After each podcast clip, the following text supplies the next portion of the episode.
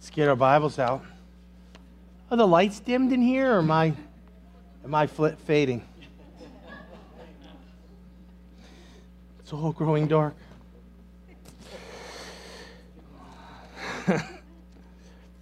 Chapter 20, 1 Samuel. Let's thank God for the word.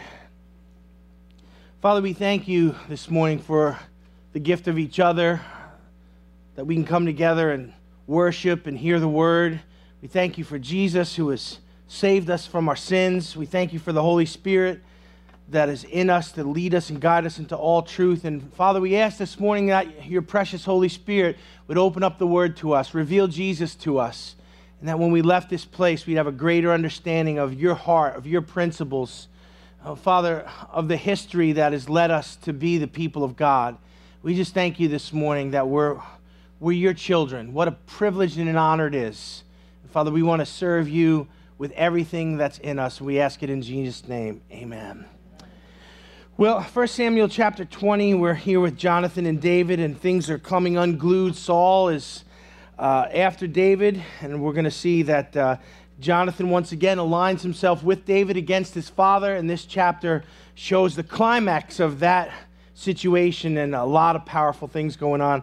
Let me read uh, the whole chapter to you, 42 verses. It says this And David fled from Naioth at Ramah and came and said to Jonathan, What have I done? What is my iniquity? And what is my sin before your father that he's seeking my life? He said to him, Far from it, you shall not die. Behold, my father does nothing either great or small without disclosing it to me. So why should my father hide this thing from me?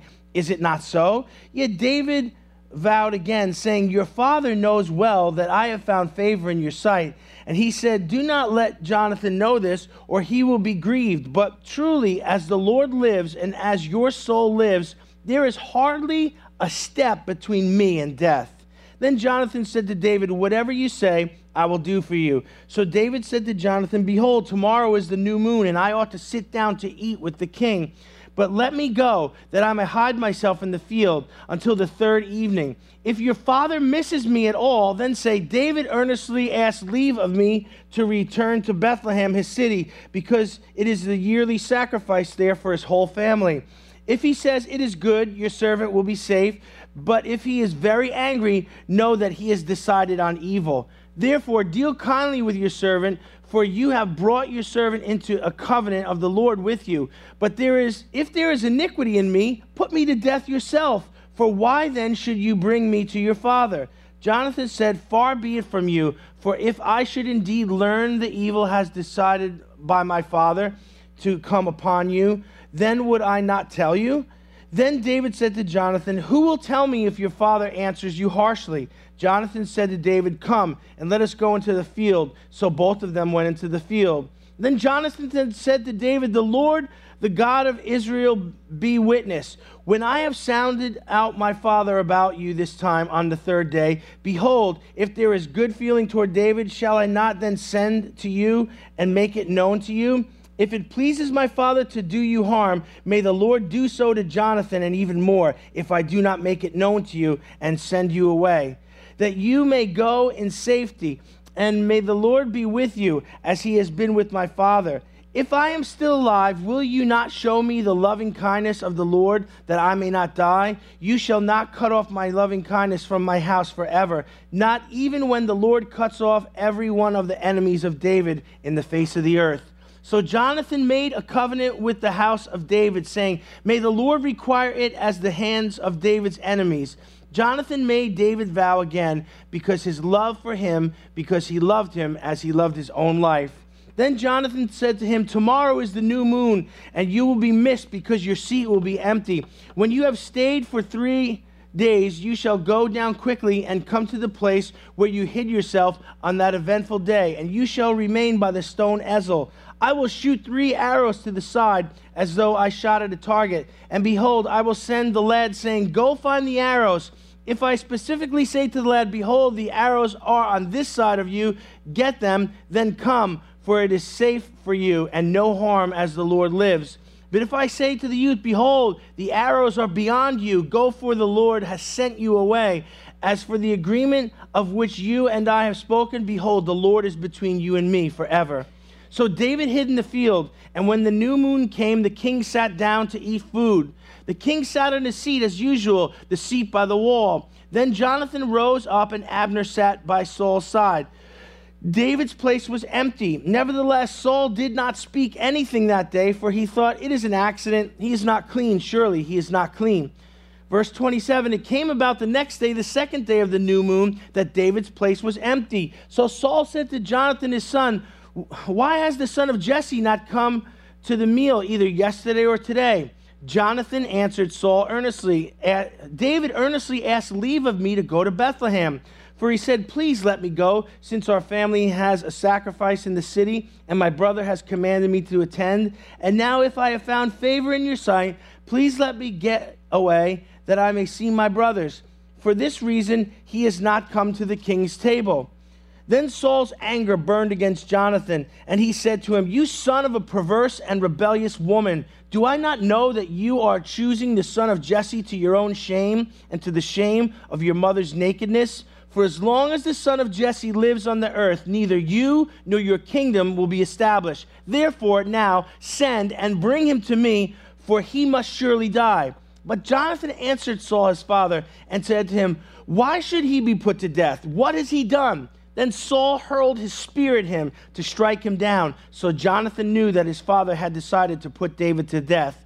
Then Jonathan arose from the table in fierce anger and did not eat food on the second day of the new moon, for he was grieved over David because his father had dishonored him.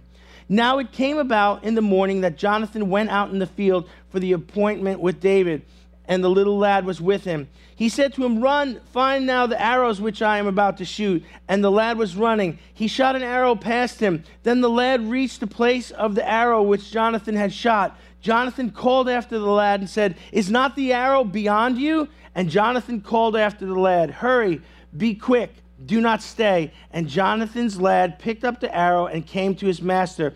But the lad was not aware of anything, only Jonathan and David knew about the matter.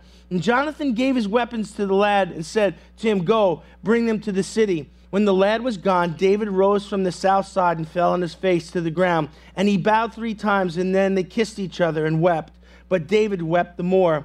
Jonathan said to David, Go in safety, inasmuch as we have sworn to each other in the name of the Lord, saying, The Lord will be between me and you, and be between my descendants and your descendants forever. Then he rose and departed, while Jonathan went into the city. A long chapter, a powerful chapter, the culmination of many things. At this point, uh, forward from here, David will not be able to be in Saul's presence. He'll be on the run. Now, remember last time we were together and we were in the previous chapter, Saul uh, had tracked David down among the prophets. He was with the prophets and he was prophesying, and Samuel was there. And Saul th- sent three groups of men to kill David, but every time they got there, they were overcome by the Spirit of God and they couldn't touch David. Saul finally went himself to try and grab David out of that place, and he couldn't. The Spirit of God overcame Saul and he began to prophesy. So God had protected David among the prophets, and he escaped the hand of Saul. But now he's on the run again. Uh, things are, are not stable. Saul is coming unglued. And this time he doesn't run back to the prophets, he runs to Jonathan. Now I want you to notice that where we go in crisis tells us a lot about our hearts. You see, he didn't go to his family in Bethlehem. He didn't go to his hometown. He didn't go to his military unit where no doubt his men were with him. No, he ran to his friend Jonathan. And I want you to see that Jonathan, though he's Saul's son, is David's close friend. Uh, having close friends in time of crisis is a huge blessing. Maybe you can think back to a time where your life was coming unglued and there was just so much pressure and your emotions were overwhelming you, and you had a friend that stood by you and stuck by you and listened to you. What a precious, precious gift that is. Now, the way you're looking at me is like you never had any friends at all. But you know, having a friend in crisis is a beautiful thing. Can we say amen? amen. And so David runs to his good friend, and he, and he doesn't go to other places, and that's telling. First, he goes to the prophet, he runs to God, then he runs to his good friend for support.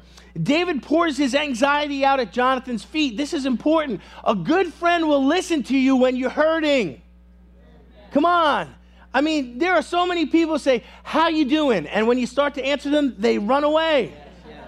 Right? They don't really care how you're doing. It's just a greeting. That was rhetorical. I don't care how you're doing. I got places to be. You know, if you have a friend that will listen to you when you're broken, what a gift that is. And I want to point out some powerful things on the way here this morning. I was just meditating in the car driving over, thinking about friendship and thinking about the friendships that I've had. And I want you to think about friendships that you've had. Many times our friendships are one sided. People, you know, they're there when everything's good and, and, and, you know, it's a party and it's fun and everything's happy clappy. But when it gets rough, they're gone. That's a, that's a fair weather friend.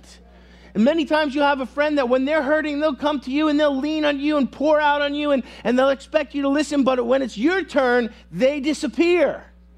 I don't know how many times I've, I've had one way friendships. I think about some of the friendships I had in high school and I shake my head. The, the, it, it was not reciprocated, the, the, the friendship was one sided. Here's a friendship between David and Jonathan that is just a beautiful picture of hearts that are knit together of what a friend's really supposed to be.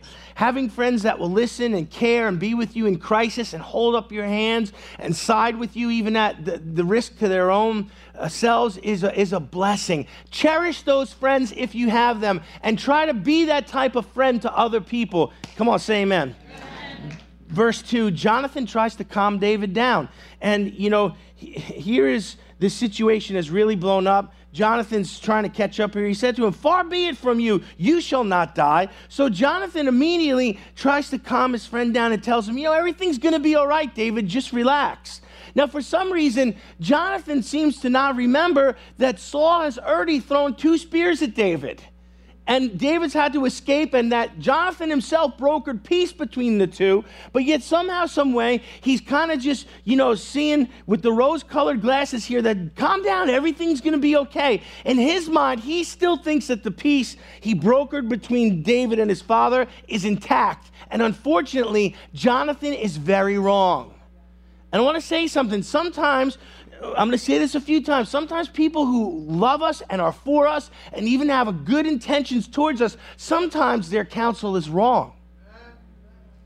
And I want you to think about that this morning that, you know, uh, you can take the counsel of people and you say, well, this person loves me. They wouldn't lead me astray. There are times where we have got to hear God for ourselves.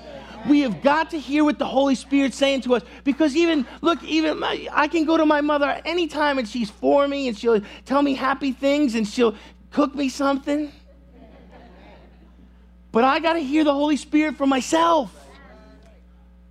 And so do you, and so did David. And there was a problem here. Jonathan wanted everything to be okay, but Jonathan was wrong. It wasn't okay. In verse 3, David insists, Jonathan, it's much worse than you think. Yet David vowed and said, saying, Your father knows well that, that I have found favor in your sight. Do not let Jonathan know this, or he will be grieved. But truly, as the Lord lives and as your soul lives, listen to this, there is hardly a step between me and death. Wow. David knows how serious the situation he is. He's like, I'm skating on vapors here. I'm, I, I'm a hunted man at this point. Jonathan, could it be possible that your father has not told you what's going on here is because he knows that we talk?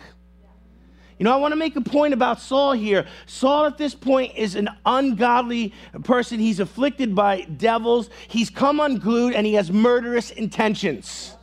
And you got to understand when someone's in that state, you know, it, it is not, you know, you're not dealing, Jonathan, with a rational person. How many times we, we try to deal with someone rationally, with logic or with humility, and that person is irrational and they don't respond to that. We have to discern the condition of a person's heart at times because we're being foolish if we can think we can go to them like a lamb and they're a wolf. Come on, you know Little Red Riding Hood, right? We need discernment. We need the Holy Spirit. We need to hear the voice of God. Jonathan is hoping everything's okay because he doesn't want it to be not okay. Yet it's, it's not a good situation. David says, You know what? Your father just hasn't told you. That's why Saul was slick and he was very uh, shrewd and he's deceptive and he's become manipulative and he's actually become, you know, uh, demonically oppressed. We can't trust the situation. Uh, not everyone around us is going to recognize and understand what we're up against. There are some times when even the people closest to us can't discern what we're going through. There's times even when your spouse is not going to see what you're facing. And you say, well, why is that? You know, the two or one and stuff. There's times my wife can't handle all the spiritual assault that I go through. That I can go just dump it on her. The, the Lord showed me a long time ago there's certain things I have to work out with me and Him at Jesus' feet. Amen. Amen. And there's times where people who are closest to you and love you, and they're just not getting it of what you're going through. Man, there's a, I'm a heartbeat away from, and they're like, you're crazy. You're overreacting. You need to switch to decaf. You need to relax. And they're not getting it. It is so true, isn't it? And this is what the word is showing us here that there are times where, and I believe God orchestrates it this way, that the only way we're going to work it out is with him, just you and him, you and him. He's a jealous God. He wants that intimacy with you. Look, if people could solve all our problems, if we could solve all our problems for each other, we wouldn't need Jesus. so Jonathan's not getting it here. He has a good heart, he has good intentions, but his counsel is not right at this point. Uh, there are times where people are not going to know or understand what you're going through emotionally or personally or spiritually at times, and that's okay. Don't get angry at them. Don't get upset. Don't get mad at your spouse because they, they, they're not feeling what you're feeling. It's time for you to work it out with the Lord and hear His voice. You have a personal relationship with Him. Verses 4 through 9, Jonathan agrees to help David and put himself in harm's way with Saul. There again, back to friendship. What a friend here.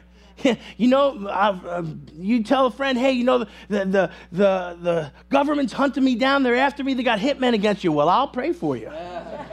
this guy says, man, I'll, I'll guard you. I'll step in between you and him. I'll get in the way. I'll, I'll protect you. That's a friend. Man, if you got friends like that, if you, I mean, you're blessed. Most people are like, well, we'll put you on the prayer chain. and in the morning, we'll look for your name in the obituary and pray it's not there. But Jonathan does more than, you know, em- empathize with him or, you know, say he'll pray for him. He puts himself in harm's way. What a friend he is, even at his own expense. We're going to see, uh, you know, that David is going to be missing from the dinner table here at some of these feasts, and Jonathan's agreed to run interference for him with Saul to see if he can gauge Saul's intentions towards him. Now, it becomes obvious that at this point, Saul is very unpredictable. And there again, that's what I want you to see about Saul. What is the point of constantly pointing out Saul uh, as he gets worse and worse? Because I want you to see the downward spiral of sin. Okay? Sin is not static. You just know, well, I'm a sinner and I stay at this level. Wickedness is not static. Well, I'm wicked, but you know, wickedness gets more wicked. Sin gets more sinful. Come on. And, and people who, you, I want you to see the downward spiral of Saul's life. Don't think that you can play with sin and keep it in a little cup like this. Because the next thing you know, you got it in a five gallon bucket, and then you got it in a wheelbarrow, and the next thing you know, it controls you. For, for those of you out there who think you can play with sin, young people, you could just smoke a little bit of this, drink a little bit of that, get high just a little bit. Listen to me. The devil will never settle for just a little. He wants to get that hook in you and control your life and destroy your relationship with God and kill your soul and drag it to hell for eternity. That's the end game. That's the end game. And Saul's coming unglued, and the downward spiral of his life is showing. He's getting worse and worse. We're going to see him hit some new lows here in this chapter. He's becoming unpredictable. No one can tell what he's going to do. He's hot, he's cold, he's benevolent. One minute he's, oh, I'll never hurt David. The next minute he's throwing spears. You know, this, this guy's like a really fun guy to hang out with at this point. Totally unpredictable verses 10 through 17, Jonathan and David make another covenant. Remember, they made a covenant with each other, but they not only reaffirm that covenant, but they make a new one. And these verses here, the covenant is this, John, and it shows Jonathan's spiritual perception. Jonathan basically comes to David and says, When this all comes unglued here and, and God deals with Saul and you're on the throne, be kind to me and my family. Think about that. Jonathan could have just stepped back and let Saul run his course and kill David, and he would have sat on the throne. But instead, no, he knows God picked David and not him. So he's willing to step out of the way that God's will would be done. What character? And then he has enough spiritual insight to know that, you know what, when this all goes down and David's on the throne, he's going to be king. And there's going to be a clash between the house of Saul and the house of David. And my family's going to be right in the middle of that clash. So, David, because we love each other and because we're brothers, pledge to me, vow to me, make a covenant with me that you'll be good to my house and my house will be good to your house forever. Great insight on Jonathan's part. It shows that while Saul is disconnected from the things of God, Jonathan has his finger on the pulse of what God is doing, and he's accepted it. So they make this covenant here. And I want you to see in verses in 16 and 17, it kind of shows us what the covenant is built on. It says, So Jonathan made a covenant with the house of David, saying, May the Lord require it at thy hands of David's enemies. Jonathan made David vow again because of his love for him and because his love of him and he loved him more than his own life. So uh, I want you to see what's at the root of this here. They're making this deal, they're sealing it before the Lord. Now their covenant is sealed before God. That's what makes it a covenant. But what it's built on is mutual respect and love. It's quiet. Mutual respect and love is at the heart of every healthy relationship on earth. If with your spouse you don't have mutual respect and love, you are going to have clash after clash in your married life. Again, the oxygen has been sucked from the room. You see, let's talk about mutual respect a little bit. Many times the world chooses to, you know, uh, the, the differences between men and women are kind of used and exploited against each other, and we, we make fun of each other. You know, you know, you can't look at your husband and think, well, he's a knucklehead. Well, you picked them. you can't look at your wife and go, oh, she's a dingbat. What a mental midget. You picked her. What did Archie call Edith? Dingbat, right? Not nice, Archie. The young people are going, Archie. Is that an app? Uh, uh. No, it's not an app.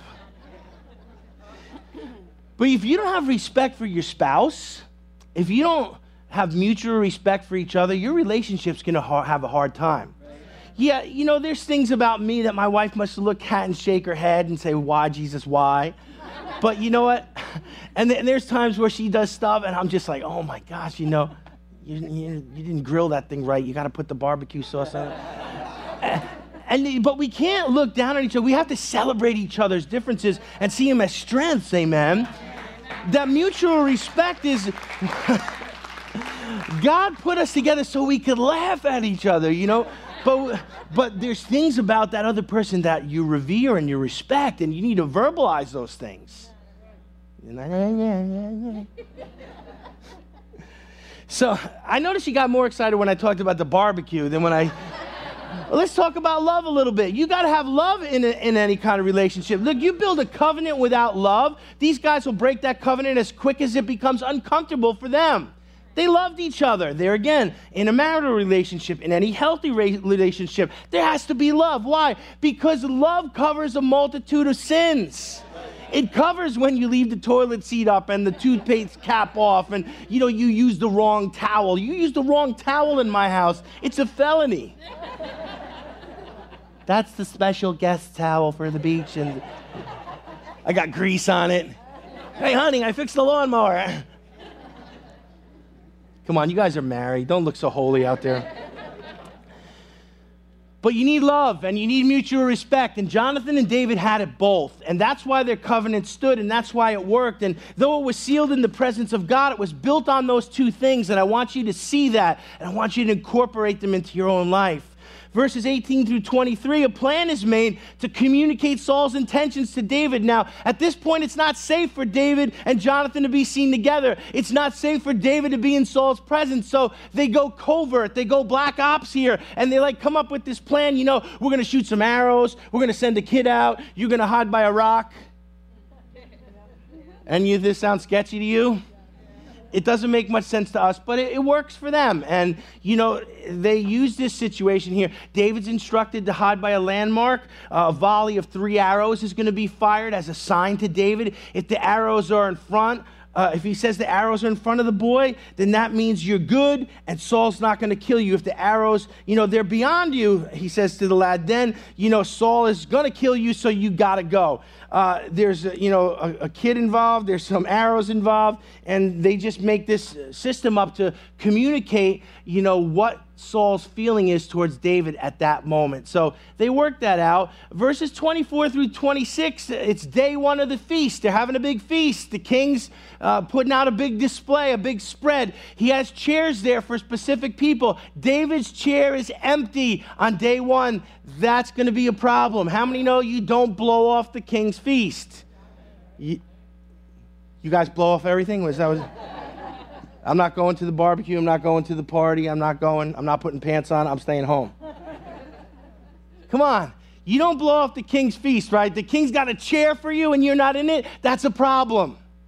So David knows it's going to be a problem. He knows it's going to create a situation that there's going to be an inquiry. Where's David? So, you know, this is their little plan here. Uh, day one of the feast, David's not in his chair, but Saul just assumes, well, he's unclean. Now, if, you, you know, Jewish people had to refrain from doing certain things that made them unclean. They, whether they touched a specific uh, person or a woman, or they touched dead things, or they ate something that wasn't kosher, that would make them ritually unclean so that they would have to be ritually cleansed by a priest in a ceremony before they could mix with the other uh, children of Israel. So Saul looks at the empty seat and goes, "Ah, he must, you know, David, he's he must have touched. Uh, he, he must be unclean." So he just kind of sloughs it off. Day one is a bust, and uh, you know nothing comes of it. Day two in verse 27, Saul at this point, remember he's shrewd and he's watching. He's waiting for David. He, he's he's waiting for David because he wants to kill him. So, day two, the chair's empty. He knows something's up uh, and he asks about it. Now, in verse 28 and 29, Jonathan pitches the prearranged excuse that David and he had agreed upon him. And, you know, the excuse maybe sounded good when they came up with it, but, but Saul's response is interesting. It says in 28, then Jonathan answered Saul, David earnestly asked leave of me to go to Bethlehem. So he gives him this story about, you know, his family's having a feast. His brother said, You got to be there. So I, I, I, said it was okay. So he's with his family in Bethlehem. You know what? And that, that excuse goes out. And let me tell you something Saul does not buy it at all for a minute. When you're dealing with shrewd people who have bad intentions, when you're dealing with somebody at this point who's demonically afflicted, you know, you're dealing with somebody who's really on edge. And Saul sees right through all the smoke and mirrors. He sees right through the dog and pony show. And at this point, now he is angry. Saul explodes on Jonathan and he calls Jonathan some pretty hateful things. In verse 30, uh, look at the response here. Now, realize this is his son. He's the king. His son has betrayed him. Saul has got a right to be angry in, in the natural perspective. But here's his, his response. Then Saul's anger burned against Jonathan, and he said to him, You son of a perverse and rebellious woman, do I not know that you are choosing the son of Jesse to your own shame and the shame of your own mother's nakedness? Well, good morning. I, I shared with first service, I was on a plane to Guatemala sitting next to Louis, and Louis starts laughing. I said, What are you laughing at? And he was reading this scripture. And we found it particularly humorous when he called her, You son of a perverse. And I mean, uh, he passed it over to me. I looked at that. Yeah, that's funny. That's pretty good. So, I mean, he just explodes on him. You son of a perverse and rebellious woman, don't you know? I know what you're doing here. I know you've chosen David over me to your own shame and to the shame of your mother's nakedness. It's graphic here, it's a personal attack. He really lets loose on him. It's pretty safe to say that Saul had some underlying issues with Jonathan's mother. Would you say that? Perhaps she wasn't the most submissive and easiest to get along with. Perverse and rebellious. All the feminists are going, hey, you know what? they had some issues in their uh, in their situation there, and and Saul just lets it all out, and he basically tells Jonathan, you know, you're an embarrassment. The mother who bore you is an embarrassment. You, you are doing the wrong things here. I know you've betrayed me. He just lets it all loose. He questions uh, Jonathan's loyalty and his gross lack of judgment and his gross lack of self-preservation. He says I know you've chosen him to your shame and to the shame of your mother's nakedness. Apparently, Saul didn't carry just a sharp sword and a spear, he had a sharp tongue too. And realize people who are, have bad intentions and are manipulative usually are really good with their tongues to use them as weapons.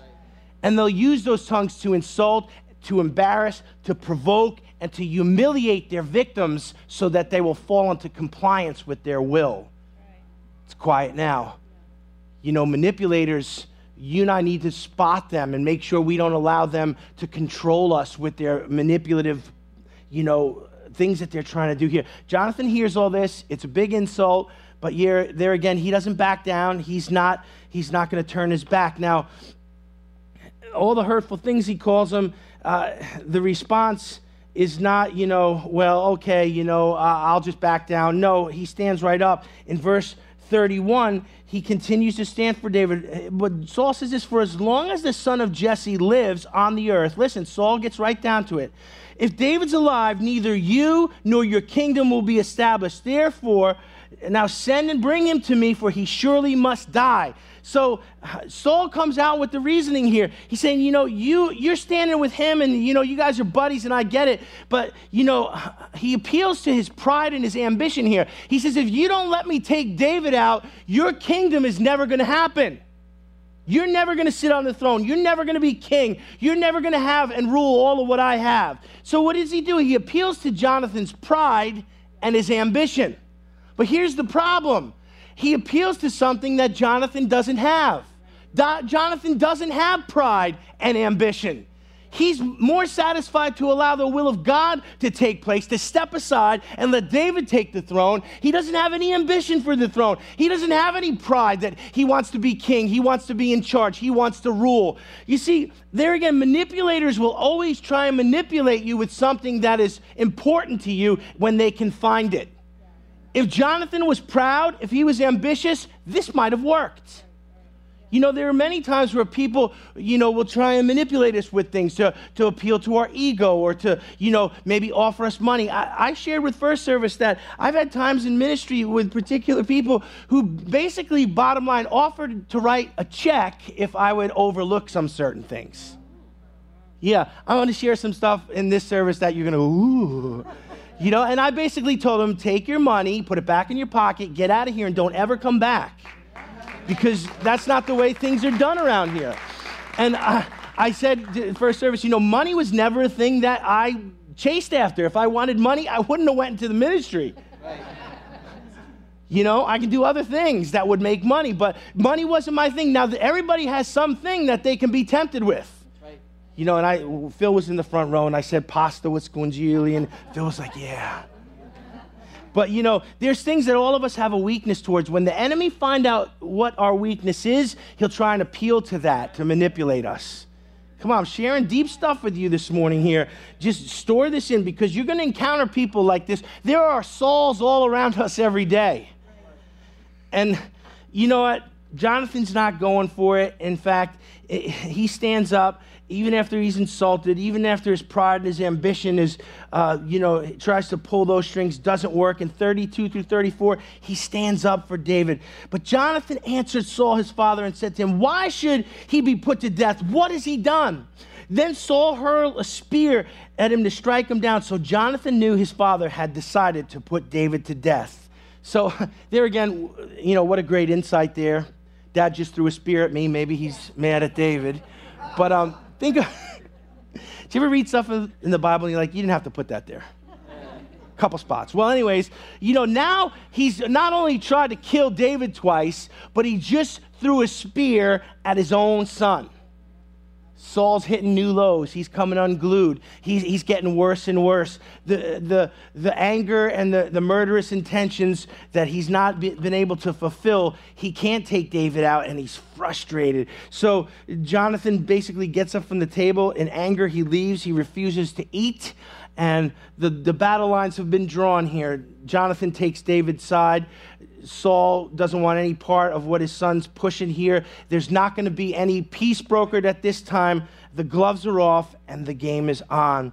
Now, Jonathan and David are their relationship, the time that they're able to spend together and enjoy each other, is ticking down here. In verses 34 through 35, uh, the plan that they put into place with the arrows is carried out. And they go out there, and, and David has hid himself like he was supposed to. Uh, no, for this to work, he had to be where he was supposed to be. For all of those of you who are late for everything, let this be an encouragement to you. You know, you would have run in the spot where the arrows were falling, maybe. I'm late. He goes out there, and the arrows are shot, the volley is shot. He tells the boy, you know, uh, are they not beyond you? So David hears the, the verbal cue that they agreed on and realizes that, you know, uh, it's not good for him to go back and he's not going to be able to go home. Now, I want you to just put yourself in David's spot for a second. He's hiding himself, he's in the field. Uh, there's something going on. Nobody knows except him and Jonathan. The arrows fall, the words are said, and David's heart is just broken. You see, put yourself in his spot. He can never go home again. Everything he had is gone. His military command is gone. His wife is gone. He has to flee from a king that he served without blemish with a perfect record. Now he has to run for his life. Can, can you picture yourself in this situation where you've lost everything, as if your whole world has burned down and it's gone? This is a really emotional moment for David. It, it's going to set a different uh, tempo here of his life. He's going to be running and hiding from this moment forward. And the, the, situation with Saul went from bad to worse just in the volley of three arrows. So uh, it's an upsetting thing. Verses 41 through 42, uh, it says, When the lad was gone, so he sends the boy away. He says, Take the bow, take the arrows, hit the road, go back. When the boy goes away, when the lad was gone, David rose from the south side and fell on his face to the ground. Why? Because he's shattered and bowed three times, and they kissed each other and wept together. But listen, the word notes that David wept the more. So Jonathan is Jonathan is upset, but, but David is shattered.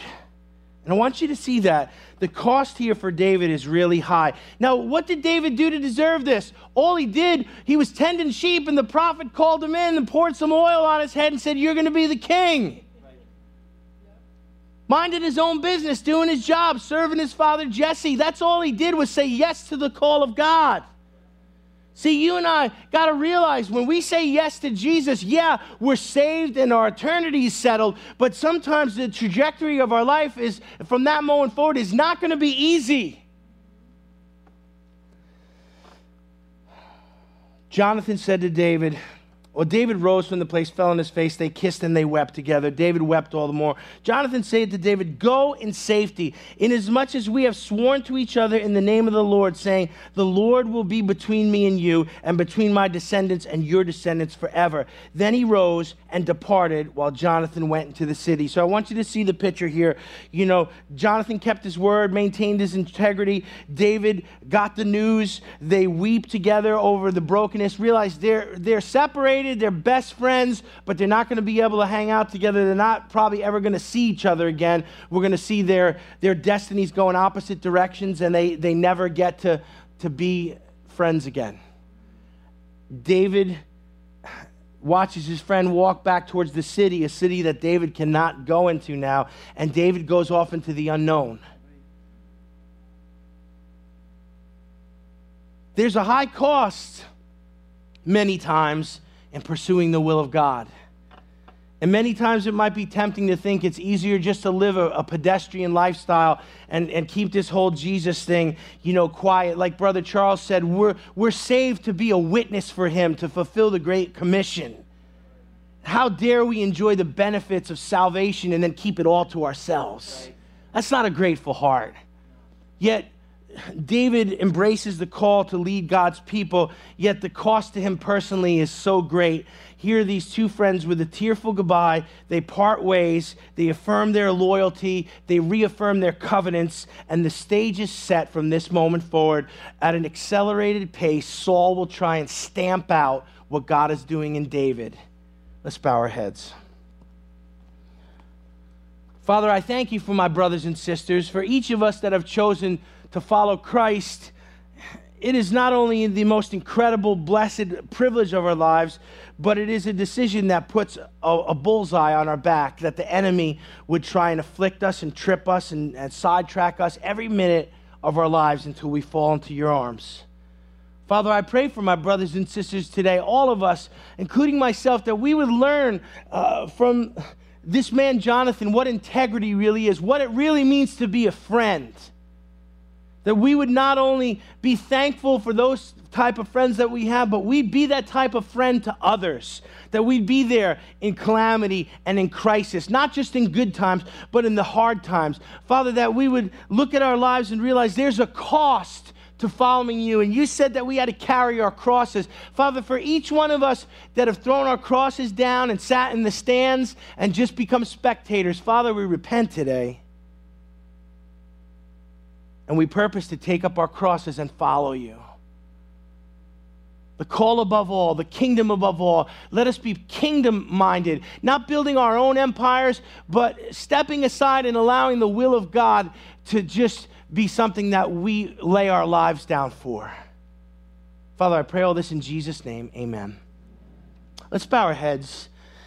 This morning, you might say, you know what? I've been through a lot of stuff in life. I've been betrayed. I've, I've had friends do the opposite of what Jonathan did for David to me. And you know what? I don't trust others. Maybe today you, you say, I would like a friend like that. Well, I want to offer you a friendship and, and a friend, and his name is Jesus. The Bible says he's a friend that sticks closer than a brother.